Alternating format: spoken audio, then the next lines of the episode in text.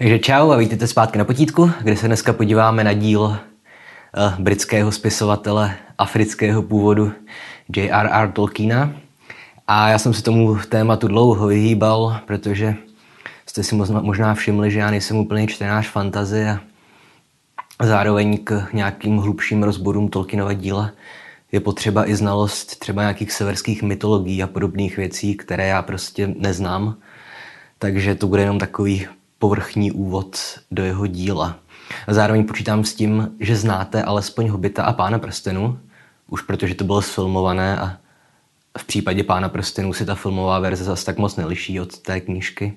U Hobita to je jiný příběh. A zároveň nepředpokládám tak úplně, že znáte jako další ty texty, jako je Silmarillion a nedokončené příběhy. A zároveň ještě varování, pokud jste jako milovníci a znalci Tolkienova díla, tak, tak tady skončete a tohle video se nepouštějte, protože vám jinak pravděpodobně praskne cévka. No, protože já zkrátka budu zapomínat jména těch postav, kterých je dohromady ve světě středozemě asi 800 a každá ta postava má sedm různých jmen, a, takže k ním budu odkazovat pomocí určitých deskripcí, jako ve smyslu taková ta elfka, jak chodí s Gandalfem, teda s Aragornem, no už to začíná. Takže pokud máte Tolkiena hodně rádi, tak si tohle radši nepouštějte. Tak. A tenhle díl teda nebudu zaměřovat na jednu knížku, na Pána prstenů nebo tak, ale spíš se chci obecně podívat na ten svět, který Tolkien vytvořil. A budu říkat Tolkien, protože to mám zažité z dětství, i když vím, že to čte Tolkien, ale to je fuč. No, takže Tolkien se narodil v dnešní jeho Africké republice, ale do rodiny, do, do britské rodiny a jeho život je svázaný s Anglií. Působil dlouhá léta na Oxfordu jako profesor něčeho jako diachronní anglistiky. Jo. Učil starou, staré formy angličtiny nebo anglosaského jazyka a později i literatury eh, tady té staré doby. A asi tři jeho zásadní díla no, jsou Hobbit z roku 37, Pán prstenu, ten vycházel v 50. letech na pokračování a Silmarillion, ale ten vyšel až po smrti Tolkienově, vydal ho jeho syn Christopher. A napsal spoustu dalších textů Tolkien, ať už ze světa středozemě, což mimochodem je opět chyba, když to říkáme, protože středozemě je jenom jeden kontinent toho celého jeho světa, který vytvořil. A, nebo psal i jako texty mimo ten svět, často pohádky. No, on většinou to psal pro své děti, ale později to publikovali v rámci jeho pozůstalosti. Z těch pohádek jsem nečetl skoro nic. Pamatuju si knížku Tulák Rover, že jsem četl jako dítě, ale už vůbec nevím, o čem to bylo. Tak, taky zajímavé je, když mluvím o tom, že teda nejdřív napsal Hobita, pak Pána prstenů, no Silmarillion ten vznikal vlastně celý jeho život a nikdy ho nedokončil, tak ta vydání, která máme my dneska k dispozici, tak přeci jenom pro ně je centrální Pán prstenů. No, protože on nejdřív napsal Hobita a vydal. No a pak za ním přišel nakladatel, že by chtěl pokračování a tak teda Tolkien zahrabal archivech svých a přinesl Silmarillion, ale to ten nakladatel nechtěl, že jsem, to bylo moc složité, říkal, ne, ne, ne, dejte nám víc hobitů. A tak teda začal psát Tolkien eh, Pána prstenu. A zajímavé je, že potom samozřejmě se změnil i hobit, tak, aby na něj Pán prstenu mohl navazovat. A třeba v prvních verzích hobita eh, tam třeba Gloom jako funguje úplně jinak. V první verzi hobita Frodo zkrátka hraje tu hru na hádanky s Glumem a, a vyhraje a Glum mu teda dá prstínek jako odměnu a zamává mu na rozloučenou. Jo. Takže z Gluma se stane taková ta příšera až, až v těch pozdějších verzích. A stejně tak ten prsten v původním Hobbitovi je vážně jenom magický prstínek neviditelnosti. No, není nějak spojený se Sauronem. Stejně tak na rozdíl od těch filmových verzí Hobbita, tak vlastně Sauron v době Hobbita vůbec neexistuje. Tam je sice ta epizoda, kdy Gandalf jede bojovat s nějakým tím nekromancerem, ale to Tolkien k tomu později řekl, že to tenkrát vůbec nebylo myšlené jako Sauron. A stejně tak i Christopher Tolkien, syn jeho potom příběhy ze Silmarillionu taky upravoval tak, aby jakoby zase předcházeli pánovi prstenu. Hmm. No a ve své době jeho Hobbit byl vnímaný jenom jako dětská knížka, což, což je. Že jo? Přece jenom tyhle tři ústřední knihy Tolkienovi každá je úplně jiná. Hobbit je zkrátka dětská knížka, kde zkrátka sledujeme jenom to, jak ten Bilbo si postupně získává uznání těch trpaslíků, přestože na začátku je v roli úplného outsidera. Jo, a je tam spousta humoru, který chybí v dalších dílech Tolkienových. No a Pán prstenů, že to je zase klasický hrdinský román. A Silmarillion, úplně jiný případ, to je spíš taková nějaká kronika toho fiktivního světa, který Tolkien vytvořil. Tam vlastně chybí víceméně nějaká psychologie postav. To je taková encyklopedie spíš, ať už dějin nebo geografie toho světa, který Tolkien vytvořil. Takže jak říkám, ve své době Hobbit zkrátka byl obrovsky úspěšný u čtenářů. No, vlastně ho zajistilo vydání, myslím, studentská bývalá Tolkienova. A, ale kritika Tolkienovo dílo nenáviděla. No. Někdo prostě psal, že když vidí vysokoškolské studenty, jak jdou v podpaží s pánem prstenů nebo s Hobbitem, tak, tak naříká, kam to britské školství dospělo. A, a ve své době samozřejmě kritiky byly naprosto negativní ve většině případů.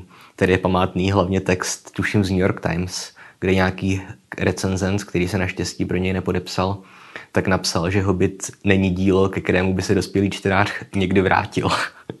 Což je vtipné jednak v tom ohledu, že co je to za kritérium, že by se k tomu museli lidi vracet. A za druhé, jestli se k nějaké knížce lidi neustále vrací, tak je to právě Pán prstenů a Hobbit. Že?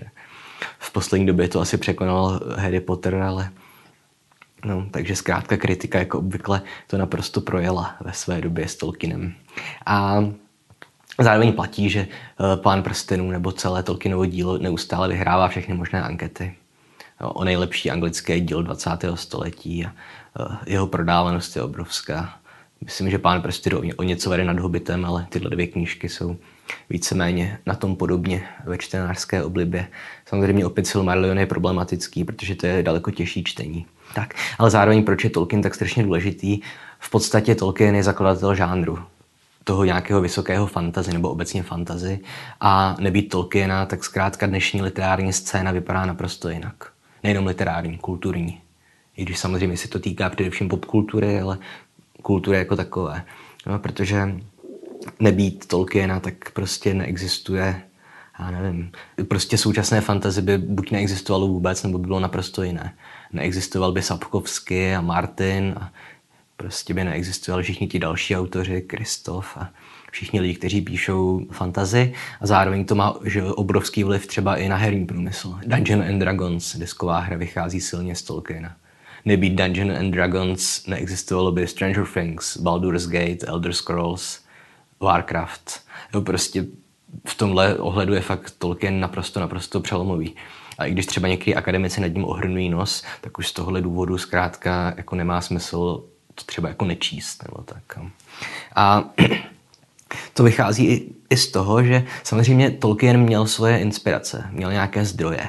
Jo. Inspiroval se hodně v Beowulfovi, jo, ve staroanglickém eposu, v Kalebale, že jo, i finské, eh, v nějakých těch islandských edách nebo ídách, ani nevím, jak se to čte, to byly prostě taky uh, takové nějaké ty hrdinské texty starého Islandu. A on se nich inspiroval, ale bral se z nich jenom dílčí motivy. Jo, třeba z Beowulfa má ten souboj hádanek, který máme i v Hobbitovi. Nebo z těch islandských textů si půjčoval jména, že Gandalfer, a nebo ta jména trpaslíků z Hobita.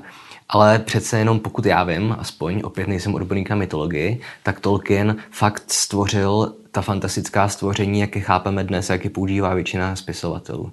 Prostě Tolkienové elfové jsou kánon pro celý žánr. Prostě samozřejmě elfové existovaly i dřív v pohádkách, nebo že jo. Eh, Shakespeare má elfa, puka nebo paka v angličtině, v knize uh, Sen noci svatojánské. Ale když dneska řekneme elf, tak si prostě představíte vysokého týpka se špičatýma ušima a s lukem. Nepředstavíte si paka ze snu noci svatojánské, že? A opět, jakýkoliv současný autor fantazy se nezbytně musí s Tolkienem nějak vyrovnat. Buď zkrátka vezme ten jeho koncept všech těch mytologických postav, anebo se proti němu vymezí. Že máme autory fantazy, kteří teda jakoby mají ty elfy zlé a tak, ale vždycky ve výsledku jenom se vymezují vůči Tolkienovi, ať už pozitivně nebo negativně. A osobně, opět mluvím teda z pohledu člověka, který v rámci fantazy jsem naprostý laik, ale myslím, že pořád ještě Tolkienovo dílo v tomhle žánru jako možná nejlepší úplně. Samozřejmě Martina hra o trůny je strašně zajímavá. Já jsem teda, já to znám spíš ten seriál, jenom jsem proletěl první knížku té série a jo, je to fajn, ale Sapkovsky taky výborný autor fantazy, ale zároveň, když se pustí třeba do románové formy Sapkovský, tak tam prostě mu to občas pokulhává a ten děj jako neplyne. Zatímco Tolkien cokoliv napsal, tak to prostě že tím člověk prosviští. A, a je v tom i nějaká taková naivita, která mě připomíná, což je samozřejmě vadná, vadné srovnání, ale taková ta naivita Karla Máje nebo Foglara. Jo. Martin a jeho hra o trůny se podle mě berou až moc vážně sami sebe. Ale opět nejsem odborník na fantasy. Hmm. A opět v čem v dalším je Tolkien tak významný? Samozřejmě v tom, že on si vytvořil celý kosmos, celý fiktivní svět. A opět to máme v dnešní fantazi, že se to odehrává ve světech, které prostě nejsou planeta Země, ale nějaký alternativní vesmír. E, myslím, že Tolkien s tím začal. Samozřejmě určitě nebyl první v historii, ale opět první fakt významný. Nějaké pohádky se určitě odehrávaly v nějakých paralelních světech a, a tak dál. Ale nikdo, jsem si jistý, před Tolkienem neměl celý svůj svět tak strašně promyšlený.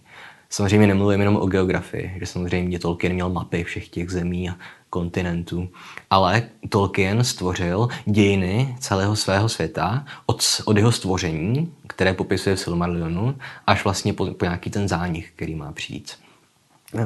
A zároveň samozřejmě ten svět je plný že, básniček a, a jazyků. Jsem, jsem ještě nezmínil mimochodem, že Tolkien byl lingvista, takže a on pro zábavu si tvořil sám vlastní jazyky Opět tohle nemám ověřené, ale tuším, že Silmarillion začal vlastně psát jenom jako takový nějaký testovací materiál, aby mohl nějak uplatnit ty jazyky, které si vytvářel.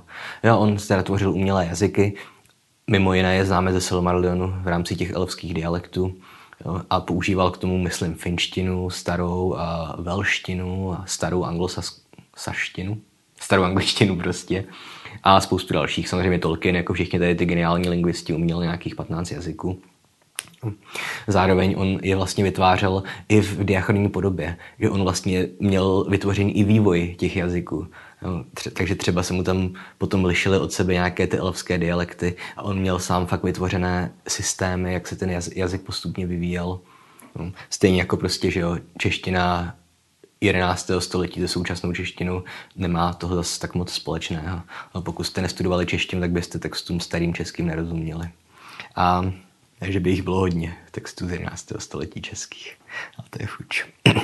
jo, a s tímhle, s tou plností toho světa, který si Tolkien vytvořil, souvisí i další věc, a to je v rámci fantasy nebo young adult obecně dneska, tak často ty příběhy jsou plné něčeho, čemu můžeme říct jako prázdná reference, prázdný odkaz. Jo, totiž, že ty postavy nějak odkazují na ten svůj vlastní fikční svět a my si pod tím nemůžeme nic představit. Vezmu Harryho Pottera, kde třeba mají ty kartičky, že jo, z těch, z těch, těch nějakých sladkostí. A teďka tam teda vytáhne kartičku, že jo, Kirke a já nevím, Paracelsus nebo co. A my vůbec netušíme, jako jaký, jakou roli mají v tom světě Harryho Pottera. To jsou prostě jenom jména, která samozřejmě převzalo z, z reálné historie nebo ze slovesnosti, z Homéra. A, ale tohle se nestane nikdy v Tolkienovi. I když třeba čtete Hobita a Pána prstenů, a neznáte Silmarillion, tak kdykoliv se tam objeví nějaká takováhle reference, tak ve skutečnosti není prázdná, ale vy můžete najít v Tolkienově díle to, k čemu to odkazuje. Takže pokud zkrátka na začátku Hobita Bilbo najde, že jo, ten meč a Gandalf mu, myslím, řekne, že byl vytvořen kdysi v dávných dobách v městě Gondolin. A tohle zní jako prázdná reference, nějaké město z dávných dob.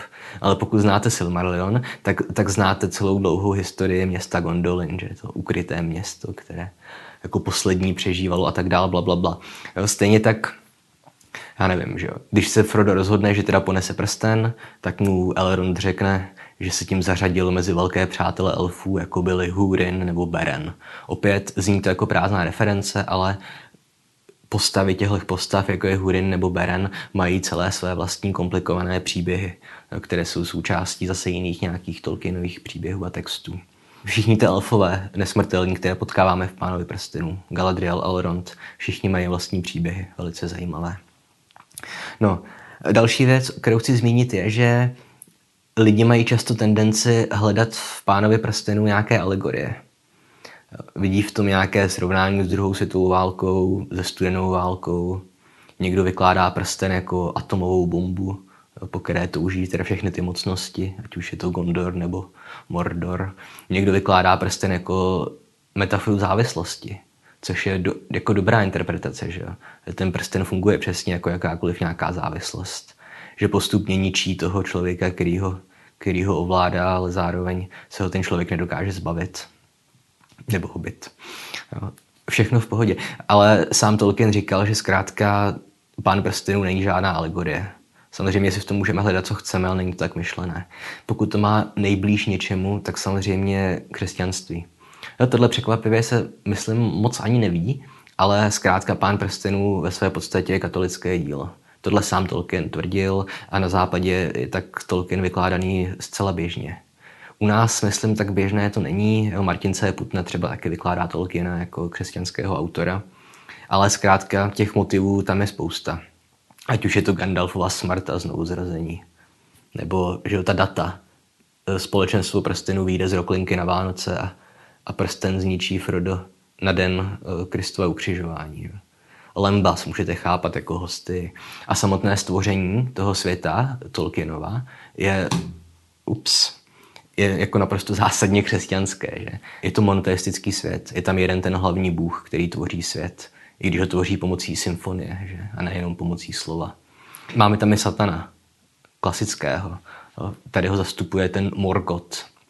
A stejně jako v Bibli, tak no, v Bibli spíš v nějakých pozdějších duchovních textech, tak na začátku ten Morgot je dobrý, je to jeden z těch archandělů, tuším Valar se jim říkají, to je jedno, jo, ale potom vlastně jo, se skazí a, a odejde do té středozemě a zradí ty ostatní anděly.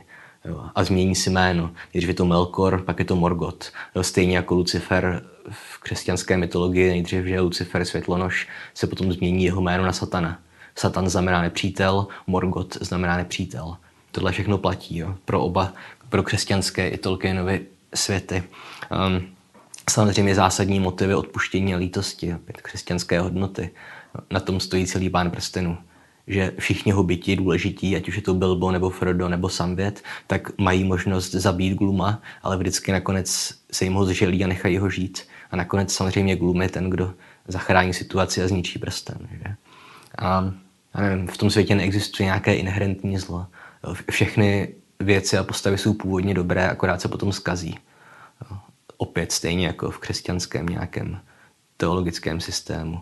Sauron původně byl anděl, ale skazí se. Glum byl původně hobit.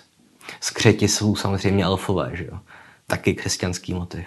Motiv stvoření trpaslíků kdy jeden z těch menších bohů nebo archandělů, nebo jakkoliv je chcete nazývat, tak si teda pro vlastní radost vytvoří trpaslíky, ale jsou to jen prostě nefunkční mašiny, ale potom ten jediný bůh, Neilúvatar, jak se jmenuje, tak teda se jim ho zželí a, a jako vdechne jim život. Jo? Opět ten akt skutečného tvoření náleží jenom tomu jedinému bohu. Takže samozřejmě mm, Pán prstenů je ve své podstatě hluboce katolické dílo. To ale neznamená, že ho tak musíme číst můžeme si ho číst, jak chceme. A zároveň tam nikdy neplatí nějaká jedna plus jedna analogie. Ono samozřejmě můžeme Gandalfa přirovnat ke Kristu kvůli tomu motivu zmrtvých vstání, ale Kristovy vlastnosti má spousta dalších postav. I Aragon, prostě i, i, i Frodo svým způsobem. Že? A takže ano, Tolkien byl katolický autor, ale stejně tak, jako byli katoličtí autoři u nás Deml s Durichem, neznamená to, že jejich díla tak musíme číst. No, můžeme je číst, jak chceme. Tak. A mimochodem, co je vtipné, že vlastně ve světě Tolkienově neexistuje náboženství ani církve. Nehledal jsem si proto nějaké vysvětlení, ale spíš tam ty postavy jako uznávají nějaký vztah k samotné přírodě nebo k tomu aktu tvoření. No. A když mluvím o vztahu přírodě, mimochodem ten tam je taky celkem silný na svoji dobu. Že motiv Sarumana, který ničí ty lesy. Taká ta industrializace, to je taky docela očividné. No a Další věc, kterou chci zmínit, už skoro poslední, je, že vlastně celým Tolkienovým dílem, opět snad s výjimkou Hobita, se táhne především nějaká nostalgie a smutek nad dávnými zašlými časy. Možná se tam projevuje i to, že to byl zkrátka historik. Měl rád ten středověk. A samozřejmě kromě tedy nějaké nostalgie a smutku i samozřejmě utrpení. No, ať už je to my tam máme nějaká zdánlivá malá vítězství, že poražení Saurona, poražení Morgota na začátku, smrt draka Šmaka. Ale ve výsledku vlastně ty postavy nikdy jako nějak moc dobře nekončí. Um, Aragorn se stane králem, ale jeho manželka, že obětuje svoji nesmrtelnost kvůli němu. Frodo a jeho kamarádi se vrací do kraje, který je zničený, že, Sarumanem.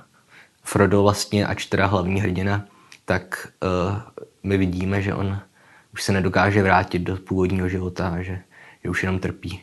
Takže nakonec teda odjede na západ. Uh, v celém pánovi prstenů elfové i ty paslíci už jsou jenom vymírající druhy. Zdegenerované druhy. Um, že to se odehrává v tom takzvaném třetím věku středozemě. A celý třetí věk středozemě už je jenom odraz nějaké té bývalé slávy. Z elfů tam zůstávají buď jenom nějaký, nějací vyvrženci, že Galadriel je válečný zločinec, pokud jste to nevěděli. Um, kromě těchto tam zůstávají takový nějaký ti burančtí elfové je hodně špatný výraz, teď nic lepšího nenapadlo, jako je Legolas. Jo, takový, ne ti vznešení elfové, ale takový ty lesní divoši. Um, a samozřejmě všichni elfové pomalu už ale jistě odcházejí na západ. Trpaslíci vymírají. A dokonce to se týká i těch záporných postav. Máte Saurona, který je jenom služebník toho velkého zlého Morgota ze Silmarillionu.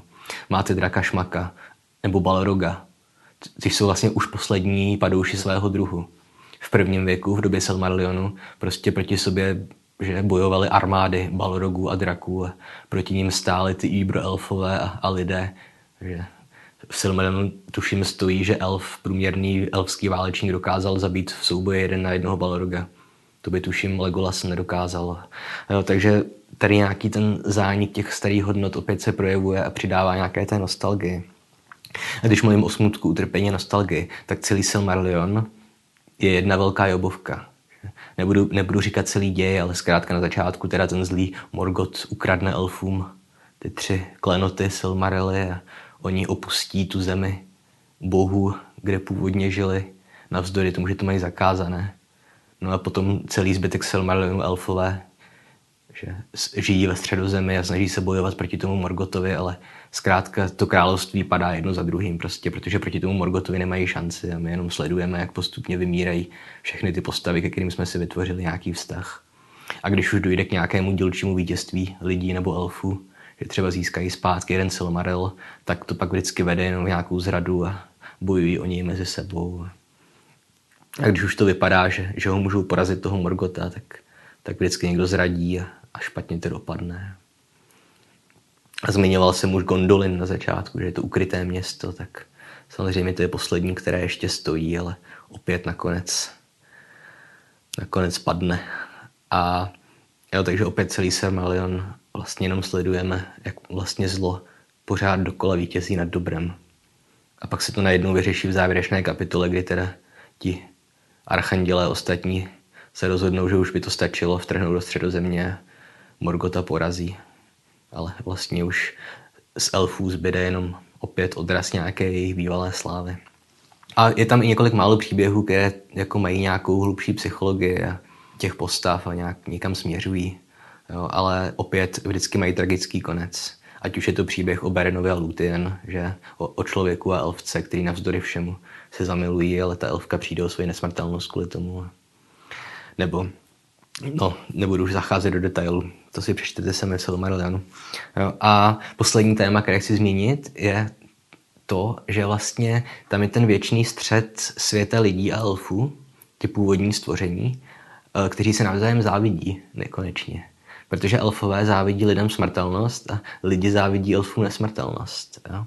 Tady je zase důležité udělat rozdíl jako mezi konceptem nesmrtelnosti a věčnosti kdy většinost je dobrá a nesmrtelnost je špatná. No. Protože ti nesmrtelní elfové zkrátka prostě degenerují a neužívají si života a sice mají nějakou tu moudrost, ale jejich hlavní charakteristika je nějaký ten smutek nad tím zašlým časem. Hm. Takže tak, že vlastně všichni ty elfové už jenom dožívají a odplouvají za moře a čekají na nějaký eschaton. No, a poslední věc, kterou chci zmínit, to už je trošku mimo téma, uh, jsou filmy protože Hobbit teda mě přišel víceméně strašný, ta trilogie filmová, s tím, že tam byly světlé momenty, ale zkrátka myslím, že se úmyslně nedrželi původního hobita a spíš z toho chtěli udělat prostě pokračování nebo prequel Pána prstenů a na tom to docela spadlo. Všechny ty filmy jsem viděl jednou a už se k tím nevrátím, ale osobně tu trilogii Pána prstenů filmovou mám hodně rád a myslím, že prostě ten režisér nebo celý ten tým udělali dobře, skoro všechno, co mohli udělat dobře. Samozřejmě trošku to zastarává, jo. A jsou tam některé směšné momenty, že ve druhém díle, jak tam Legolas vyskočí na toho koně ve zpomaleném záběru, to už je dneska k smíchu, ale mm, myslím, že tu, tu adaptaci udělali fakt jak, tak dobře, jak jenom mohli v tom ohledu, že vypustili věci, které bylo dobré vypustit. Samozřejmě hardcore fanoušci Tolkienovi Jacksonovi režisérovi nikdy nezapomněli, že vypustil postavu Toma Bombadilla. Ale lidi, kteří to nečetli, tak by prostě si s tím nevěděli rady. To by tam nešlo zakomponovat. A zároveň, když už tam Jackson něco přidal, tak to myslím vždycky bylo ku prospěchu věci, nebo většinu opět. Ať už je to teda nějaká ta jednotka těch elfů z Lorienu, kteří přijdou na pomoc do Helmova žlebu, že a všichni tam potom umřou. V knize se vůbec nic takového nestane, ale tomu filmu to myslím přidalo. Nebo to, že na začátku Froda zachrání Arwen, protože v originální knize ho zachrání nějaký ten elf, který už se tam pak ani nikdy neukáže. Takhle aspoň teda nám tam vstoupí do toho příběhu nějaká ženská postava. Protože zmiňoval jsem feministické čtení uh, Tolkiena. Někdo napsal o, o pánovi prstenu, že kdybyste do té knížky vypálili dávku samopalu, tak ženu netrefíte. Um, takže ano, aspoň teda Arwen se tam objeví v tom filmu a má nějakou výraznější roli, než jenom teda přítelkyni Aragorna, krále. Hmm. Další věc v tom filmu je humor myslím, docela povedený, který opět v knihách naprosto chybí. Jo. Ať už je to humor prostě um, samozřejmě Hobbitů, anebo i Gimliho, který v knížkách jako zdaleka není tak komická postava, jako je, jako je v těch příbězích. A co je pro mě úplně zásadní na těch filmech, je postava Boromira, který v těch knížkách Tolkien ho vlastně nijak kloudně nepopsal, není tam žádná psychologie, prostě na konci zradí to Froda a umře mimo kameru.